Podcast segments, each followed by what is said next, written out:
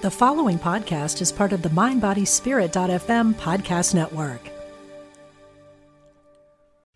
Human design is a system that offers profound insights into your inner self and how you interact with the world around you. Quantum human design takes that process one step further, allowing you to become the architect of your own reality. Join Dr. Karen Curry for Elevating Your Life Script, a weekend workshop where you transform your life by crafting intentional narratives, May 24 through 26 at the Omega Institute in Rhinebeck, New York. Learn more at eomega.org/thrive. So, listeners, hello. How are you today? I hope that all is well in your soul. If you need to pause and take a little break, take that deep breath into your heart. Just do it today. Just make sure that you take time for you. I talk about that so often. It's so important that we pause and tune into ourselves, do a little check in, and if we need to take some deep breaths, we need to reconnect to our heart, allow yourself the time to do that. It's essential. So I have to tell you, you're going to just drop into this conversation with me and Dena Merriam. We're going to be talking about her book, To Dance with Dakinis in Search of Self.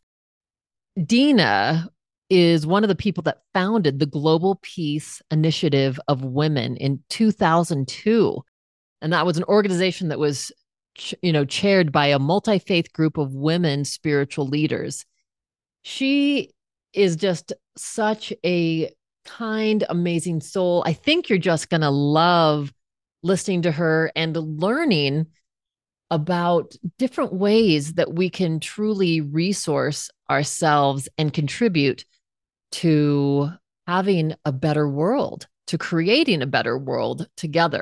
So that's what this conversation is about. It might stretch your mind a little bit. So I'm excited to bring you this conversation with Dena Merriam.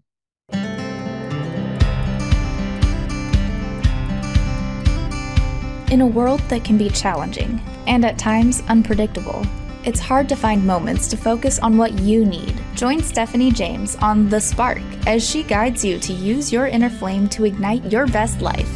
As a best selling author, psychotherapist, transformational life coach, and international show host, Stephanie is dedicated to helping you create a life that takes you, your goals, and your passions to the next level so you can live a life that is fully lit up and fully alive. She believes that your life is meant to be a beautiful expression of the things that light you up. That by living your dreams, you give permission to others to do the same. Are you ready to feel alive and inspired to fuel your dreams and put a fire behind your desires? Let's ignite a spark in one another that will illuminate the world. The Spark, with your host, Stephanie James, starts now. So, I'm excited to talk to you about this book and your life and well, oh, you know, all of my books deal with this this one theme of really who we are, and to look at ourselves as as um, having multiple lives where we get to work out things. We can't do everything in one life. We can't fulfill all our desires or aspirations. So we have other opportunities in which we can finish things that were left incomplete. And so, you know, these experiences come to me and I share them. But when I'm writing, when I'm writing, I'm totally in that time period. It's like time becomes elastic and I'm back. Up until this point, I've been writing about the past. I'm beginning now to write about the future because it's a similar process, actually. You can, just as you can see into the past, you can see into the future. You can see probabilities uh, likelihoods this thing might unfold. But up until now, I've looked at the past and looked across multiple lifetimes to see how this law of cause and effect operates and how we can work with it, not just be subject to it, but actually be a partner and work with this law so we can shape our future. Well, and Dena, when when did you first learn about or experience, you know, this life after life, if you will? I, I was I was born with an with a um, accepting it as a reality. Um, I was born into a secular Jewish family, so it, it was not coming from any teaching. It was just something that I felt to be true. And when I was in my 20s, I began to have glimpses it always comes to me through people that I meet, either through people or places. But early on, it was through people that I meet would would meet that I would feel an instant connection with, and then I would begin to have these memories come back to me. But it wasn't until I was in my 40s, I explained this in my first book, My Journey Through Time, where I began having uh, dreams. And often things come to me through dreams dreams of a certain house. I would find myself in that house and feel it was like a house that I was forced to leave because there was a lot of sadness associated with it. And after I began having these dreams for months, um, things began to happen. Somebody came into my life who was from that previous birth, and I began to have the memories. So at first, it was quite destabilizing because I had to function. I was a divorced mother of two kids had a job, and I had to hold it all together. And here I was reliving a past birth. Um, and so I tell people that I don't, I wouldn't advise people to go digging because if it doesn't come to you naturally, then this it's a, it's you, you don't need to know. Um, you, you can find out a lot about your past just through introspection. You don't need to know all the details. And I think it came to me just so that I can share uh, and so, because I think we're at a turning point where people are beginning to accept this, a larger and larger group of people, because quite a few people have intuitions, uh, have have glimpses. They, they say, I know I knew this person. I know I've got stuff to work out with this person. So I think that's relatively common, only you don't normally pay much attention to it. Uh, but I think it, it's a, it's a, um, it would be a big change in our collective awareness if we all understood this, because it would change our relationship with death, which, of course, is the big unknown for most people. Yes, there's so much fear that people have around death. You know, people sometimes, as you well know, they can't fully enjoy living because they're so afraid of dying. Also helps you deal with suffering better because you you know that nothing is arbitrary. It's not just accident. Oh, that person's going to have a terrible disease or that person's going to die in a car. Nothing is arbitrary. And there's no judge up there judging us. And I, I think the great misperception is that this law of karma, cause and effect, is a law of punishment and reward. And it's not that at all. It's learning. It's you know, it's a matter if you knock your head against the wall a few times, at some point you stop doing that because you associate the pain with the knocking. And so we learn that if we do certain things, it will bring back um, an undesirable result. And so we stop doing those things uh, eventually. It may take, you know, several lifetimes. Um, but we learn if we hurt somebody, we're not going to feel good. And we're going to want to make up for it in some way, whether you're conscious of that or whether you repress that. Um, whatever ill we cause, we want to make up for because our nature is that way, even though we might repress it. Yes. Thank you so much for describing that or defining that a little bit more deeply, because I think that really is the misconception that karma is punishment and reward somehow. If we're good, we have good karma. If we're bad, we have bad karma, or that we carry this bad karma from our last life. You know, I, I, there was a person close to me who was a, a, a mean person, and yet she had everything. She had wealth. She had a wonderful, devoted husband. She had wonderful children. She lived into her 90s with not a day of ill health. And you might say, it doesn't make sense. She she was not generous. She was mean. But I always say she had a vacation life. Did she have a lot of growth and learning? Maybe not. Whatever she did in her past gave her this vacation life where she could just sail through but she'll have a future where she'll have to work through a lot of those um, hurts that she caused to people. Yeah, and I'm curious about that, Dena. Do you do you feel like we continue to evolve through lifetimes? Sure. We continue to I, again, it may take a few lifetimes to learn a certain lesson because some people learn more quickly than others. But at some point, it's a waking up process. It's becoming more aware of of of how to behave in such a way that we produce good effects, that we don't create harmful effects on ourselves, because there's a lot of that as well. Where we we don't you know we have poor self-esteem i think a lot of people struggle with that poor self-esteem uh, and don't have confidence in themselves and slowly bit by bit we have to wake up from that Yes. You know, I'm a psychotherapist. And so I see that in my office on a daily basis. There's this almost universal message that people have, whether they're a CEO of a company or a world renowned brain surgeon or the guy that comes in that runs, you know, the engine car on the railway. There's this sense of, I'm not good enough. So we have to look. I mean, I, I a big believer in some form of spiritual practice, meditation, or whatever. Um, but I also think, and I learned early on, I've been meditating since I was 20, that introspection is sort of a companion to meditation, to really introspect about your life and to and to look neutrally at yourself and and see where you're not living up to what you would like to be. I know that I've found myself about 25 years ago, founding an organization called the Global Peace Initiative for Women. I got involved in the interfaith movement and found that in the late 1990s that there were no women in leadership positions. It was all men's voice.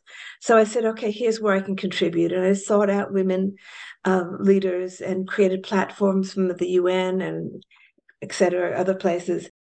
And I wondered why I was do that because I was never particularly active in the fe- feminist movement. I said, so what's driving me? Because uh, I sort of found myself, everything sort of came together where I was put in this position without working, without consciously saying, This is what I'm going to do create a global platform for women. But as I looked back on my lives, a few of them previously, I saw that I had fa- I felt that I had no voice as a woman, that I I had no vo- control over my life. My life was determined by a father or a husband or the men in my life were very much shaping what I could do and what I couldn't do. Of course, we're talking 100, 200, 300 years ago. And I found that what I was able to do in this life completely healed that. It's just a non issue for me. So it shows how something, a feeling that's been with me for several different lifetimes of not being able to find my own voice as a woman and determine my own life, finally found its completion in my current life. And so that's done for me. Uh, and as I've traveled the world gathering women in different parts of the world, I see it's still a very common feeling in, in many parts of the world um, where women don't have a voice and they just don't feel empowered in any way. Uh, and so I was able to create spaces where they could feel empowered. So it's sort of a completion, and it shows you how you can work towards something or, have life after life of feeling that uh, uh, uh, certain experiences, and then you have an opportunity to address it and to heal it. So beautiful, so powerful. You know, Dena, I'm curious too. You graduated from Columbia University. When you were in that academia life, was that present there? Were, did you feel that male dominated culture? Absolutely. I mean, I, I it was in the 70s and I did my graduate work. I guess it was my late 70s, around 80, and it was still very much that that way. Uh, I mean, I did undergraduate work at Barnard, where it was very different because it was just beginning of co-ed, um, but it was it was really a women's institution. And then I did graduate work at Columbia, and I and I was um, sort of committed to going on. I was going to go on for my PhD and look for an academic position. But I realized I couldn't do that and work to support my kids and do my spiritual practice. And so I, I left academia. But it's not that there weren't women present, it's the leadership, it's the shaping of, of the dialogue. Of course, that's changed so much now 20, 30, it's 40 yeah. years. But even in 20 years, since I um, was involved in the interfaith world, so much has changed that I backed out of it. It's like, I don't need to do that anymore. Other people are now doing it. There are women in leadership positions. By and large, it's not an issue. I mean, in some corners, some religious groups are still very uh, uh, uh, ambiguous about women's leadership, but by and large, it's not a, a, such an issue anymore. Wonderful. Yeah, that we can start seeing and and I hear about this so much.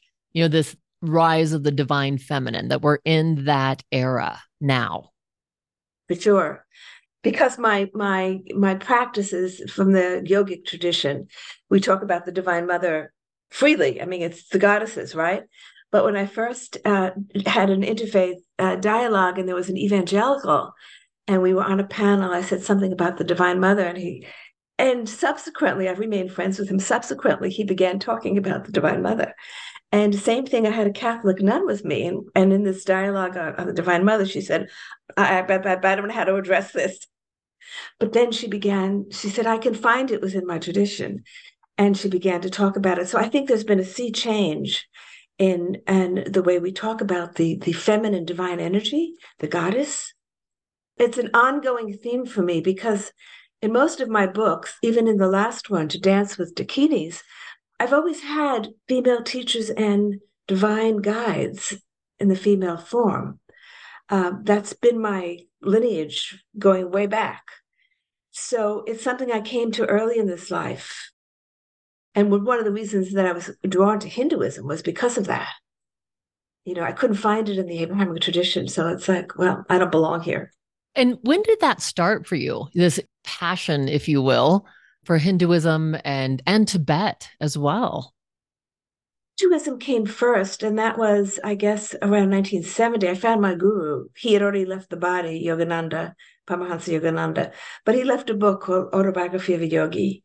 And that was a great inspiration for me. And I wanted to learn meditation. And again, if I look back at my last two, three lives, two lives in particular, I had exposure to Eastern thought, um, but there was no way for me to learn meditation you know it was just reading something here or there um, but there was no way to learn. And so when when i at the age of 20 when i read autobiography yogi it's like now i can learn. And of course today it's everywhere. You know you don't have to look far to find a practice that suits you. So so i took it very seriously because i'd been searching for so long through many lifetimes. And i and i know a, a, lot of people you know try this and that and they kind of flit around but i found a practice that worked for me. Uh, and i have stayed with that practice. It's a it's a form of pranayama called kriya yoga. And i've stayed with that and and it's been a wonderful gift you know. And i've seen over the span of this time decades how the whole attitude toward meditation has changed.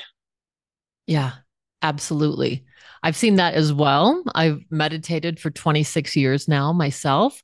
And I I even remember then when I started, sometimes you would even just say the word meditation. There was like almost this woo woo, you know, like, oh my gosh, you know, I, I don't want to go there. That came later for me. I found myself surrounded by Westerners who were Tibetan practitioners of Tibetan Buddhism a dear friend, my assistant who came to work with me, another woman who was working with me. They were Danish, but all practicing Tibetan Buddhism. But I didn't, it didn't open anything in me until I had a grandson. And my grandson, when he was a few years old, uh, told me that he had died in the invasion of the Chinese invasion of Tibet. And he remembered so many things and he started you know doing practices to Palden Lhamo who I didn't know about then and he only could go to sleep by listening to the monks chanting uh, and so he told me so many so many things uh, uh, I took him to see lamas, and he would talk to them about strategy and what what the Tibetans their strategy during the invasion. He was seven or eight at that time, and he also had a deep deep connection to India and to Shiva. And then at a certain point, a few years ago, my own memories of Tibet opened. And I found myself in 12th century Tibet. And that's how the book came about. Well, and let's talk about this book. I'm going to show this on YouTube. We're going to have a little clip on YouTube so people can see this beautiful book, To Dance with the Dakinis in Search of Self. So tell us a little bit about yes what what started coming through and and then there was this you know this motivation this urge to write this book. What what came through that started this process? Have the last many years. I mean initially my organization was involved in peace dialogues and we went all over israel palestine iraq afghanistan. And then at a certain point around 2008 we shifted to climate change and and began to to um, feel the urgency of talking about the earth. And I have written the book, The Untold Story of Sita, which goes back many millennia. And it showed that at that time, the consciousness was very different. We call it the Treta Yuga, a higher age, where, where there was harmony between man and the natural world, where you could interact with the natural world and felt a part of it, not separate. And then over the course of many millennia, we've become so separate from it that we don't even regard it as, as living. You know, we we we you know can can destroy species without another thought really destroy forests without a thought. And so we've gone to such an extreme of disassociation from nature that we're on the path to destruction. So this has been a theme with me for a long time now. And i often talk about what when i because i work with a lot of young ecologists you know you got to fall in love with the earth again it's not just a matter of science you got to fall in love with the earth and I've had dreams of whales and other things. And so when I started having these memories of Tibet, and I found myself as a follower of Bon, which really surprised me, but didn't surprise me. Bon is the indigenous religion of Tibet, very, very nature based. Like all the old religions, Shintoism is the same. The ancient Vedic religion also is very based on, you know, the rivers. The rivers are goddesses. The mountains, Lord Shiva. So I found myself torn between Buddhism, which was part of my heritage, and the Bon tradition. And of course, Tibetan Buddhism is, a, is an integration, which I discovered. I mean, I discovered so many things through the writing of this book. I discovered the history of Tibet. Uh, I came to understand much deeply the whole ethos and spirit of Tibet. But the integration, because they don't disregard the deities. You know, when you think of Buddhism, especially um, uh, uh, Theravadan Buddhism and what's become popular today, the whole mindful, you know, the uh, Vipassana, there's no discussion of the, the cosmic forces. It's about how to control your mind, really, which is part of it, part of the story, certainly. But Tibetan Buddhism, because of its Bon lineage, preserves that understanding of the cosmic forces and how the cosmic forces interact with us, both the forces of nature the water, you know, there were spirits in the water, in the trees, in the earth, in the air, and how they interact with us, and the cosmic forces that sort of maintain the balance and uh, uh, functions of the universe, which we call the deities, but they're the cosmic forces. Well, and so what are dakinis? To dance with the dakinis when you say that. What what's the definition well, of that? Well, the, the story is really of a of young woman who, who's and then an older woman through her life who is searching. I mean, she then remembers her previous birth, and then we follow her into her next birth. And she's um, not particularly awakened, and yet she's searching. And she's comes has this teacher, uh, and then when she remembers her past, this great woman being who comes to her, who is Dakini, and we recount her past history with the, the Dakini, where she wants to be with the Dakini. Who are Dakinis? Dakinis are sort of enlightened or, or, or, or celestial figures, mostly women figures, beings, who sometimes appear on Earth. And Dakini can be loosely uh, used as a yogini, as, as a woman aspirant or, a woman sage, uh, but it also means these celestial figures who can appear on earth for a period of time. And at the time that this was referring to, it was the time when the ice was melting. We've had another period not so long ago, 12,000 years ago, when the glaciers melted and made much more of Earth habit- ha- habitable for humans. So human population was able to uh, expand and that was a, a huge change in terms of um, an epoch for, for the human history. But you can see it as what made the what made the ice change. Uh, clearly, cosmic forces were involved. So I envision it as the Dakinis coming to dance on the ice to help to, to melt the ice through their love, so that so that the human population could have a, a more friendly environment to, to grow in.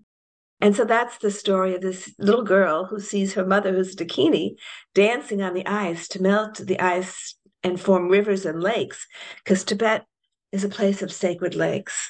Just like India is a place of the sacred rivers, Tibet is a place of the sacred lakes. And I didn't know that before. I mean, I as I said, I I remembered so much and learned so much. Um, but the lakes, just like the rivers in India are feminine, the mountains are the masculine, the lakes in Tibet are considered the abode of the goddesses, and the surrounding mountains are the de- are the gods. So to dance with dakinis is to evolve ourselves so we can be part of that um, of that world that helps shape the physical uh, universe.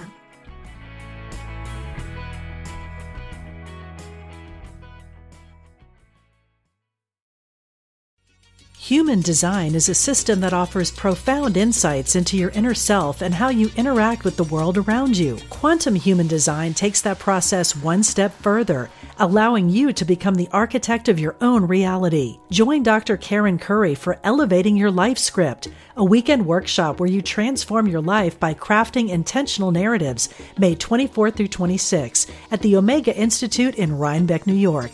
Learn more at eomega.org/thrive.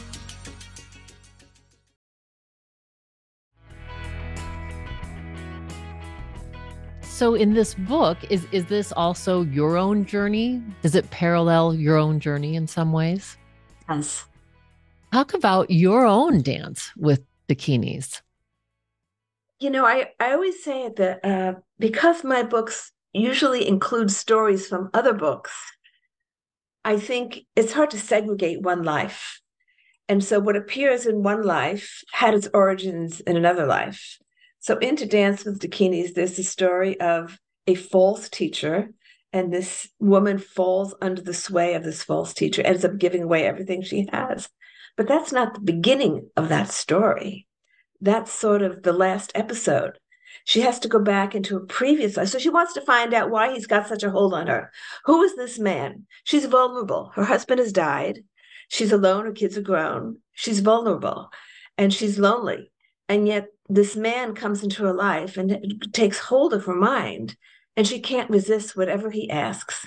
And of course, he wants to control her. Who is this man? She wants to know. Why can I say, can't I say no to him?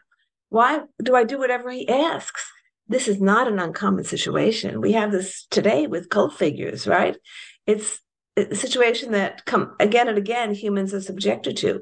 A charismatic figure Sometimes they come in the political field, like a Hitler, a charisma, or we have some of those today, charismatic figure that have people blindly going, yeah, yeah, no matter what he says. Yeah. This is what's her situation. And and that situation stayed with, with me so much that I have been ever on guard for those kind of people.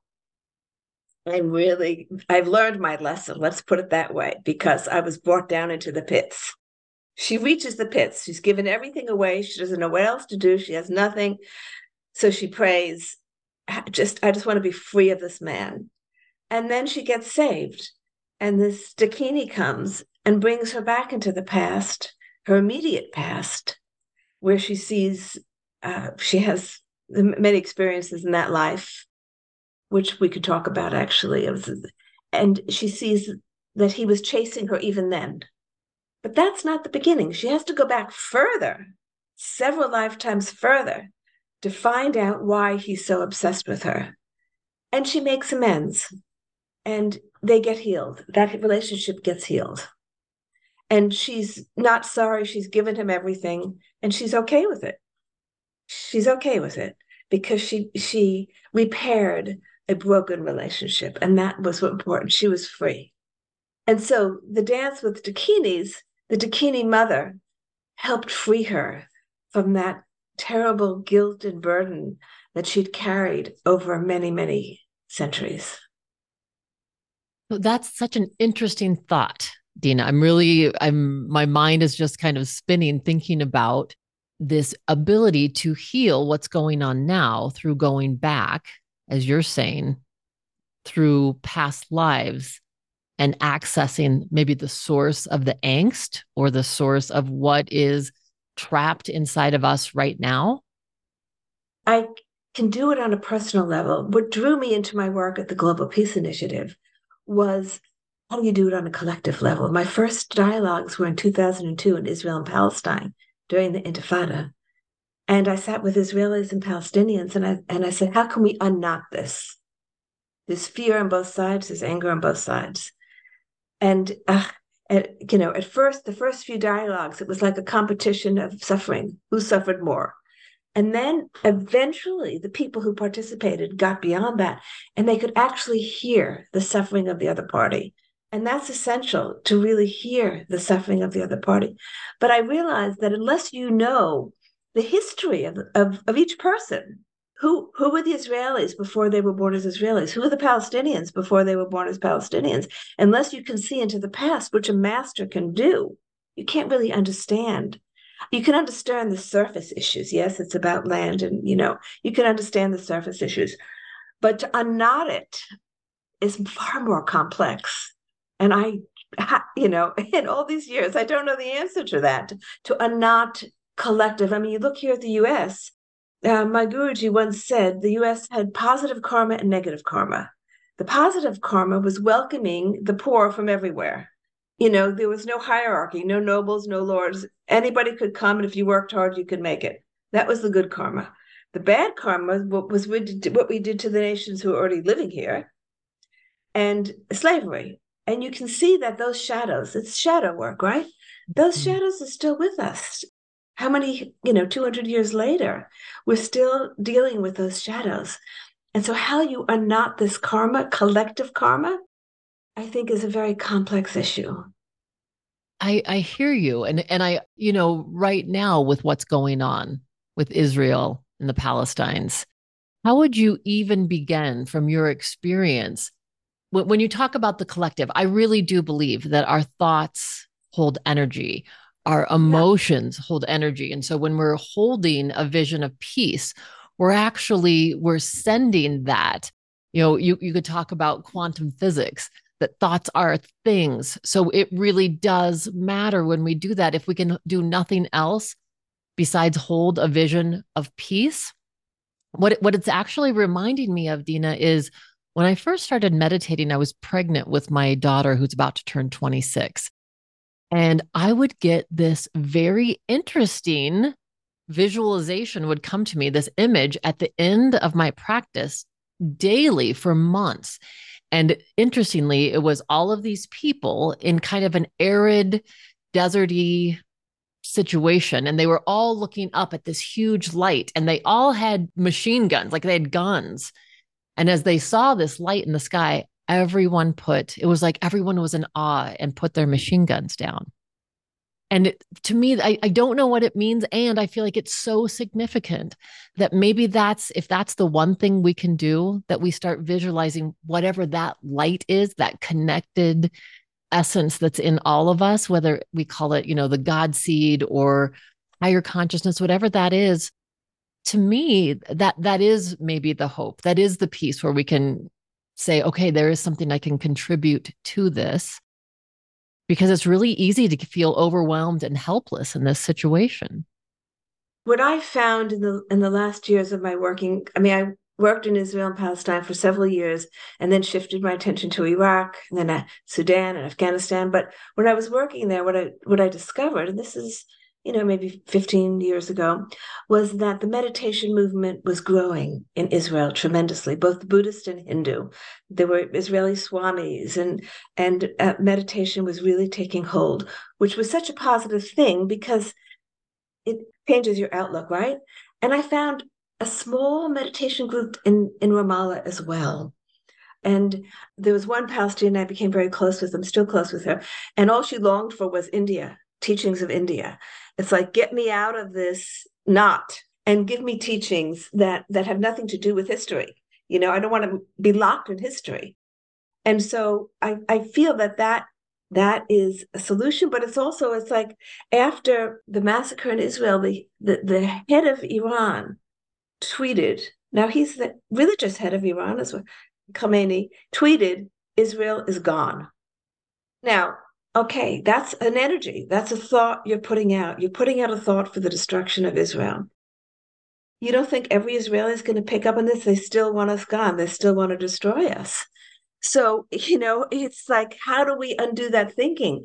I think the old guard's got to go. The old guard, sorry, your time is up. We need new energy. And I've been to Iran and Obama's Obama's last year.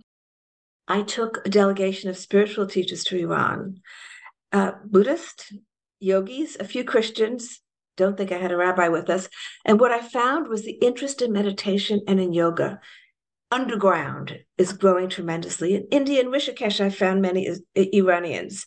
So this is my hope that there is a future generation, uh, and I have good friends with any, uh, someone from Tehran, few people who just blot out what the government says. They're interested in meditation, and uh, you see Buddhas in, in the, some of the shops because China's the big trading partner. So so it's the old guard has to go you know. How quickly they can go i don't know. But it's time for them to move on in their own evolution you know to move on in their own evolution and let a new crop of people with a different mindset come. And that's the only hope i see. Yes. That was true in our country by the way.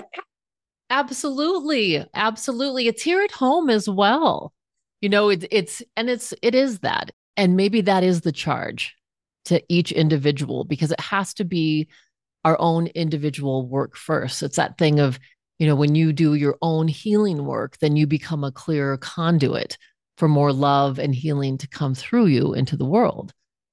It's hard not to be reactive, you know. Uh, um, when you hear absurd things being said, it's hard not to be reactive. But I think that's our work, is to realize that we are evolving I mean, we're not devolving, we're not going backwards. We are evolving individually and collectively. But you know, evolution takes place over long periods of time. So you can't judge by 10, 10 years. I mean, we're talking about I you and I were just we see a sea change over 50 years ago you know, in terms of meditation, the able to people understanding karma, even remembering their past birth, a sea change. And in another 50 years, there'll be another sea change. And so we just have to make sure we don't destroy ourselves in the time. In the meantime, while we're evolving. Yes. Yes. And and so what can people do? You know, you're you're talking about meditation. Are there other things that you would invite people to practice to help with their own evolution and the evolution of our planet? Think introspection and to look at your to look at where you're reacting you know, I've started writing a book, I'm in the middle of it actually, called Memories of a Future Life, and it projects 200 years in the future. I see my own trajectory, but it's harder to see the collective. But when I work with young people in their 30s, I say to them, you are the creator of your future. There's nobody creating your future but you. You know, your past created your current situation. Just know that. What your many paths, not just one past, your many paths created the conditions which are the best conditions for growth for you now. Everything that you have in your life now is the best condition for you to grow. Look at it and see what you need to do, how you need to grow. But at the same time, you need to project into the future. What is the future you want for yourself? And be real, not I'll be a billionaire because billionaires are not are not happy people for the most part. You know, it's like what do you need to to take the next step in your own growth. And collectively we need to do the same thing. What kind of world do we want to see for our grandchildren? I mean and we need to be specific about it not just oh a more peaceful and you know caring world. What does that mean? We need to be so in the writing of this book and there's so many dystopian visions out there. And i say to myself if we knew the power of our thought, why are we creating this dystopian future for ourselves? Thought has power thought manifests as reality. Yes. So let's create a positive future for the human community. And, how, and what are the steps to do that? Well, certainly a big thing is changing our relationship with the natural world. And then having more compassion and coming to understand uh, the suffering of people. And I think the future will be much less, there'll be much less inequality you know there, there won't be these extreme you know people with a hundred billion dollars and then people who can't even eat. That yeah. won't be because that will be considered to be immoral. How could we have lived like that you know? So i think things like that will change in the future. And we have to work in our thoughts before it manifests. Things first come together in the conceptual realm before they can manifest And there's still not a lot of clarity about where we want to get to, what kind of world we want. So, really being able to start visualizing it. And as you're saying, being succinct in that visualization. I always tell my clients, you know, if, if you're ambiguous about what you want, you're going to get ambiguous results. So, to really get clear about what that looks like. Yeah. So, for example, the world that I'm envisioning, um, money is not an issue. There's there's a there's a there's a credit. So your work provides you with a certain amount of credit that provides your food. So everybody has to contribute to society and even meditation is a contribution to society. Uh, taking care of an older person is a contribution to society. So everybody contributes in the way that they're capable of contributing to society in exchange their needs are provided for yeah, love that. That's one example of a vision that we can hold for how society could work in, in, in, a, in a, a better way.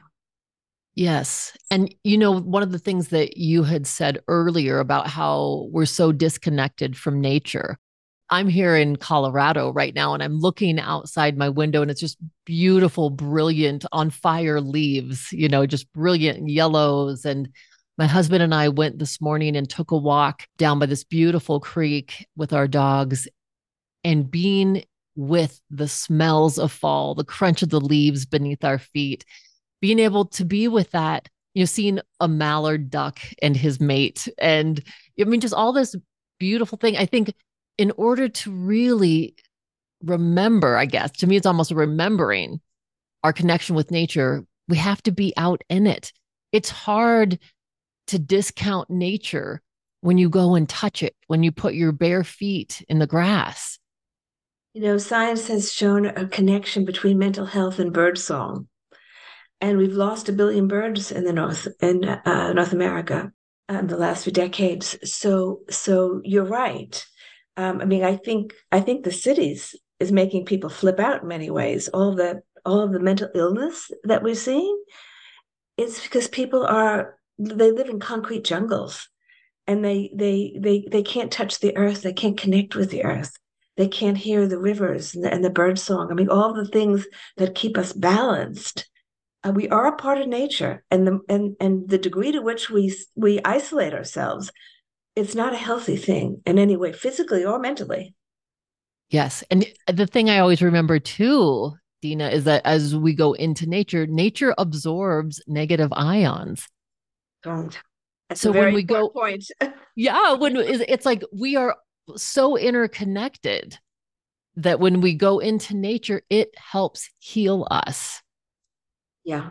I mean, I think Earth itself has healing vibrations. And and particularly when people are, you know, I think there's a lot of anger on the planet now and a lot of fear. And one of the ways, you know, we talked about meditation, we talked about introspection. I think being in nature is the third pillar. You know, uh, uh, I think it's essential. Yeah no matter what the weather is it's essential to be out to be out there and to be to be companions with with all that is you know? Uh, to to reinforce our companionship our kinship with all that is. That's a very healing. And and for people who are depressed you know i mean the more time you spend outside the, the more you're going to feel healed so i love these three pillars i think that's great meditation introspection and time in nature the companionship with people that you love. I mean, I think one of the great lessons in all my books is the power of love. I mean, love is the force that keeps the universe together. That was one of the messages that came through in, in the in the book.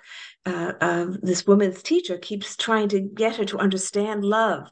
Love is not clinging. Love is not attachment. I mean, most of what we think of as human love is sort of mingled with attachment and clinging and having needs met. Uh, but loving is a pure, love is a pure energy um, that that uplifts, and the universe is filled with love. Even if you have no partner in your life, no children, um, you can tune into that lo- cosmic love that is all around. I, I love that because I, I truly believe that not only is it all around, it is within us.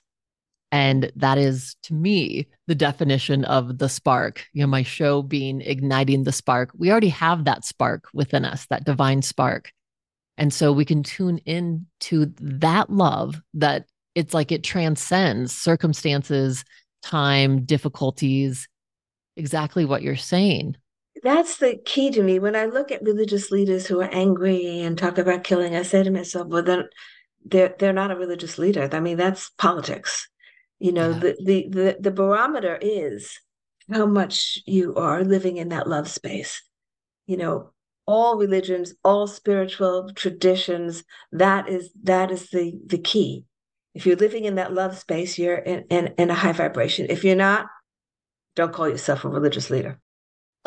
yes. Yes. Well, Dena, I can't believe we're, we're already out of time. The book is To Dance with Dakinis in Search of Self, Dena Merriam. First of all, how can people get a hold of you? How can they find out more about you or purchase your book?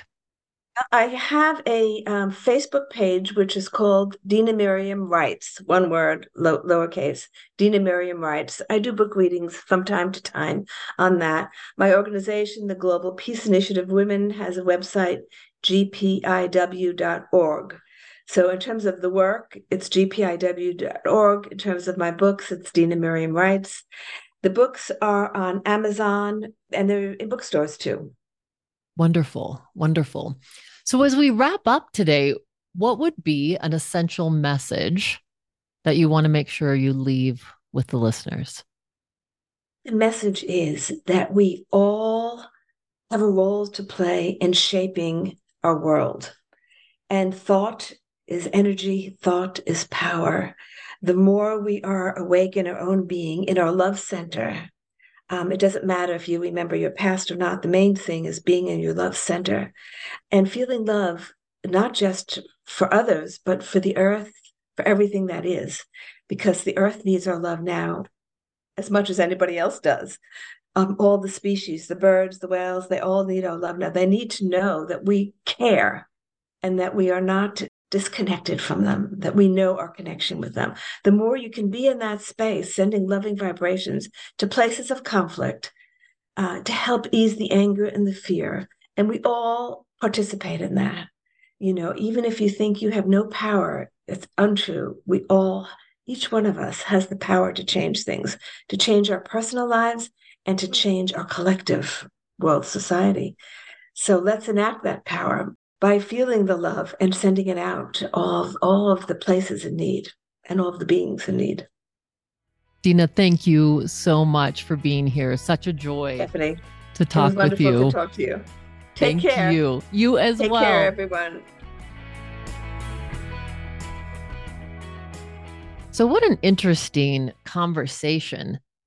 Dena to to be able to look at her and i know as you're listening to this you can't see her face she is just very illuminated and just one of the most sweet, peaceful women that you could ever meet. She is living what she's talking about. Dena talked about these four pillars introspection, meditation, connection with nature, and then really being connected to one another in this place of love as being these essential pillars of life. What an important message and also that we're not hopeless in creating change in this world. I've had a lot of clients in my office lately talking about this conflict between Israel and Palestinians and feeling very helpless to do anything about it and feeling really overwhelmed. And I think that was a powerful message in this interview is that we can be a part of the change. We can hold the vision of peace in our world and send out that love and peace that it truly is a vibration that those things are actually measurable. If you want to talk about scientific research and then the ability now that they can measure our thoughts our feelings and the energy that is radiated from those that there really is a vibration that we send out. And so that is what helps to change things so that you can feel empowered within yourself. You can go within your own heart and connect to that spark that is in you, that is you. And from that place of love, as you're loving to yourself, as you're loving to those around you, you can send that same love out into the world and especially to places that need it, that have conflict, that have, as she said, a lot of hate going on right now. They need our love, they need our healing energy. And so each one of us can help be contributors and help heal the world. You have been listening to Igniting the Spark with Stephanie James. Thank you for listening. You can find us on all podcast platforms. Make sure you subscribe and receive every episode.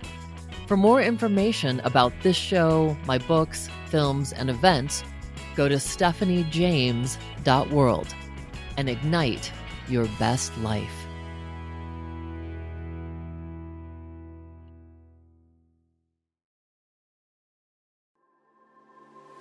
What is it you really want in life? No matter what you've been through, you can still achieve it. I'm Sandra Anne Taylor, and in my Energy Activation podcast, we'll explore the science of manifestation, and I'll give you specific techniques to shift your energy in order to make your dreams a reality.